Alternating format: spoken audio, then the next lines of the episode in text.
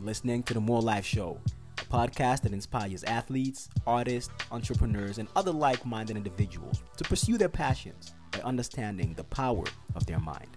My name is Miawe Kevin Kallon, and I'm an investment broker, best known for my motivated mindset and athletic fanaticism.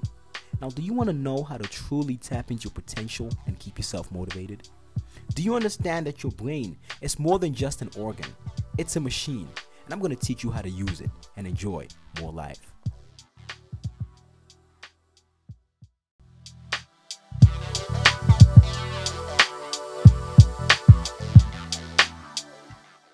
So I want to start this off with a question for you, okay?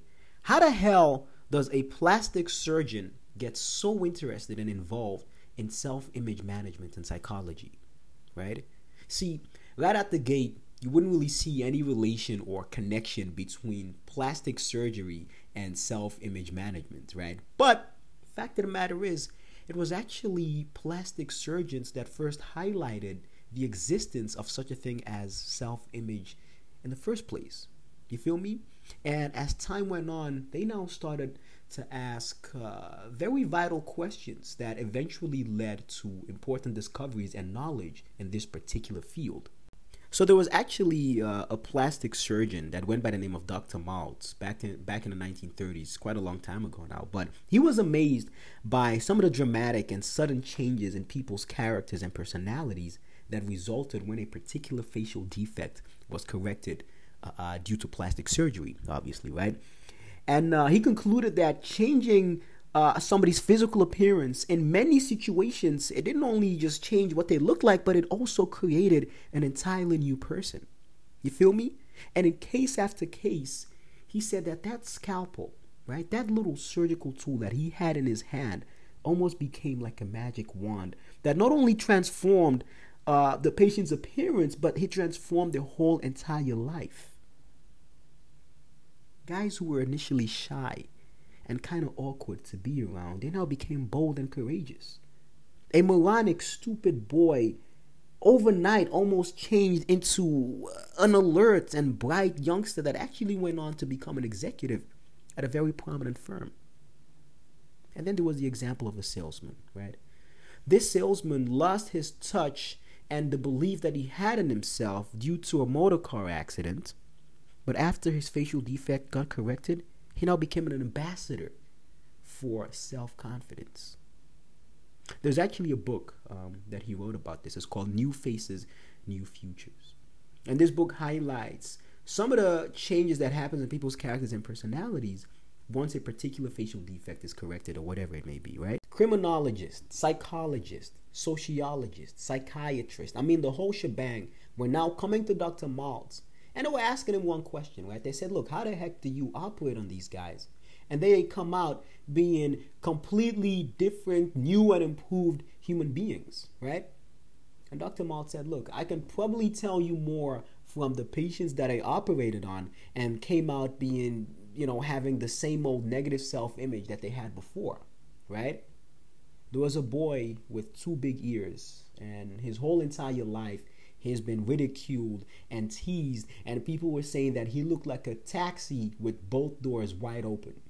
so you can kind of get the picture here, right? Okay, so I mean, you you could totally understand that his whole entire life, you know, associating with people, it simply just meant humiliation and pain, right? So we understand why he avoids any social interaction.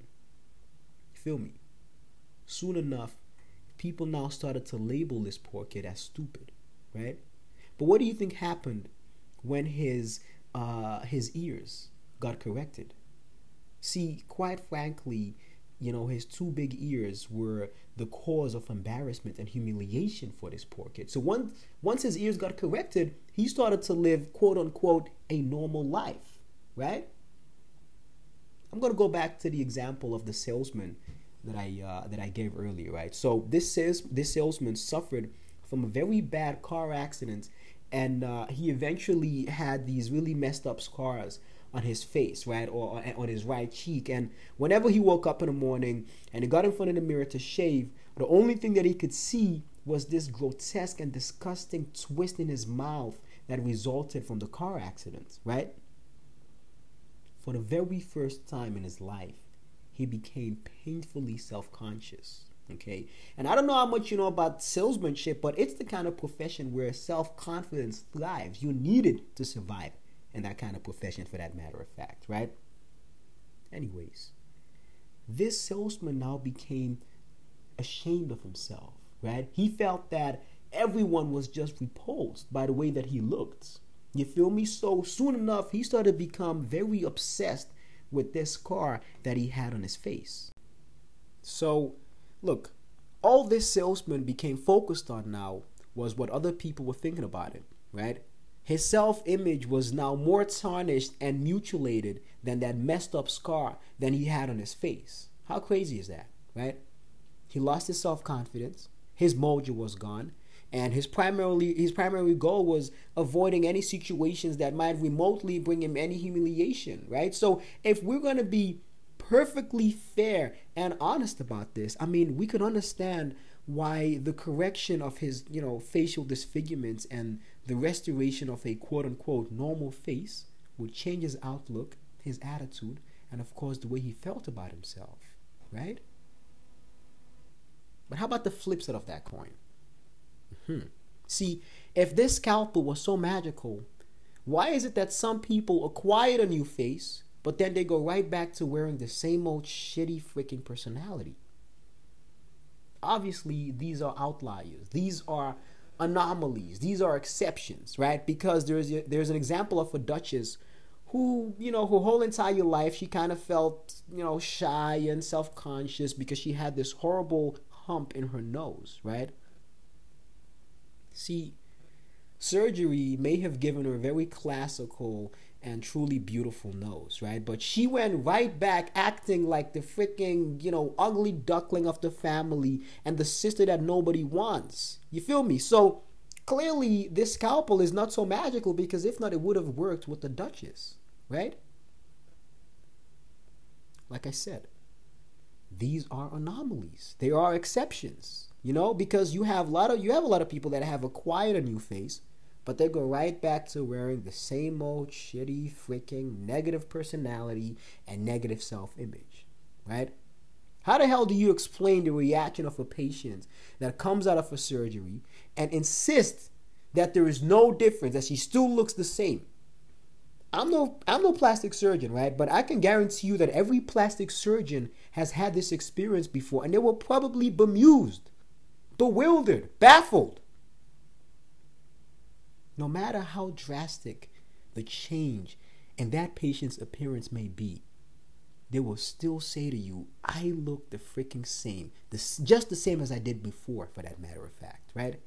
Even when you have friends and family that barely recognize them and they're actually quite enthused over their newly acquired beauty, they will still say that they look the same. Don't even think about showing them a before or after picture because you might catch a slap. they will get pissed off. They will rationalize and say, look, of course I can see that the hump is no longer there, but I mean, it still looks the same. What? How do you do that? So I really hope that you're now starting to realize and understand the importance of having an adequate self image, right? Because you can make a lot of changes to a lot of external factors, but that doesn't necessarily change the way that you view yourself. You feel me? We've, we've already seen that in some in some of the examples I've given you just now, right? The change has to come from within. Have you ever heard of body image? I'm sure you have. Just like how you have body image, there is in fact such a thing called self image, which is a derivative of your self esteem. So, how about this? What if you have scars that bring pride and joy instead of shame and humiliation? See, in Germany, after the war, there were a lot of students who proudly wore their battle scars, similar to how a soldier would wear the Medal of Honor. You feel me? So these students, they were genuinely regarded as the elite of college society. And the facial scar that they had was a pledge. It was a badge that proved that they were valid members of that college society. So to these boys, the acquisition of that horrible scar on the cheek had the same psychological and mental effect as the eradication of the scar from the cheek of our salesman, the example that I gave earlier. Right? So guess what? Dr. Maltz, our plastic surgeon, now began now began to realize that that knife, that little scalpel that he had in his hand, it had no magical powers. Surprise, surprise, right? Because look, it could be used to one person to inflict a scar and then another person to erase a scar, yet it'll have the same mental and psychological results. So there's something that I like to call the mystery of imaginary ugliness. Okay? See, when you have somebody that is handicapped by a genuine defect or suffering from an actual facial disfigurement, either due to an accident, uh, uh, you know, car crash, something that happened at work or whatever, yes, then plastic surgery can indeed perform magic, right? So, if we're going to follow that theory for a second, then we might as well say that you know, the cure to any unhappiness, you know, anxiety, lack of self confidence would be wholesale plastic surgery for everybody. Come on, man. Let's be honest, man. I mean, if, if we're going to follow that ridiculous theory, okay, then anyone who has a normal or acceptable face should be completely free from any mental or psychological handicaps, right? They should be cheerful, happy, self confident, free from anxiety or any worries. We all know too well that this is not true. it's impossible. You know what I'm trying to say? Because you have a lot of people that visit the surgical office and they demand a facelift to cure some sort of imaginary ugliness, right? Typically, these are, you know, females between the age of 35 to 45 or whatever, and they're so convinced that they look old, even though their appearance looks perfectly normal and in many cases unusually attractive. You feel me?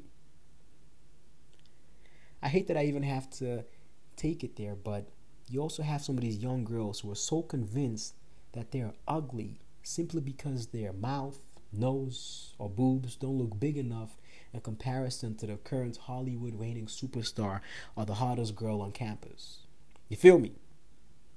And it's not only girls, by the way. You know, this also goes for boys and men who are, you know, who are convinced that their ears are either too big, their nose is too long, and you know, fact of the matter is, no ethical plastic surgeon will even consider operating on these kind of people, right? But hey, you know, in today's society, we have the so-called beauty doctors. They have no such qualms. They don't give a damn about all of that. They would happily operate on these people because they'll do it for the money and for the clout. But you know, unfortunately, such imaginary ugliness, it's not all that uncommon. You know what I mean? There was a survey that was carried out by some college students, um, and it showed that about 90% of our general population were dissatisfied in some way, somehow, with the way that they looked, right? So, if the word normal means anything uh, means anything at all, then obviously 90% of our population cannot be abnormal or different or defective in appearance, right? But the crazy thing is, a similar survey was carried out, and approximately the same percentage of our general population found some sort of reason to be ashamed of their body image, right? And these people, they literally reacted just as if they suffered an actual disfigurement. They felt the same exact pain, shame, and suffering. They developed the same fears and anxieties their capacity to really live and fully enjoy life has now been blocked and choked by the same sort of psychological roadblocks. See, their scars may be emotional and mental, right, rather than physical scars, but they're just as debilitating, right?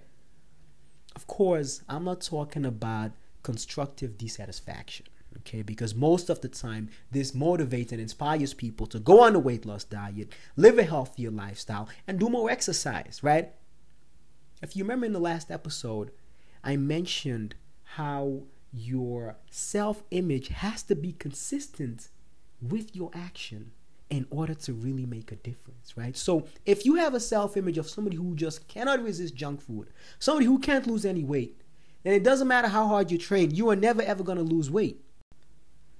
So that brings us uh, to the very end of this episode. And uh, once again, I want you to go back and really think about some of the ideas and concepts discussed in this podcast today. And most importantly, I want you to think about some of the emotional and mental scars that you carry that have unfortunately blocked you from fully going for the things that you want to do and the things that you want to achieve. Now, I want to sincerely thank you for joining in and listening to the More Life Show. Genuinely hope that I've left you with something of value and some thought provoking points for you to go back and consider. Now, if there's anything else I can help you out with, or you have any further questions, or you simply just want to connect, you know where to find me at my Instagram at Kev Kallon. Okay, for more information on our sponsors and how to connect with myself, check out the show notes for further details. Join me again next time where we're going to be discussing how to obtain a spiritual and mental facelift and start living a new life. See you next time. More life. Yes, sir. This episode was proudly sponsored and brought to you by EH FinTech, experts in financial technology.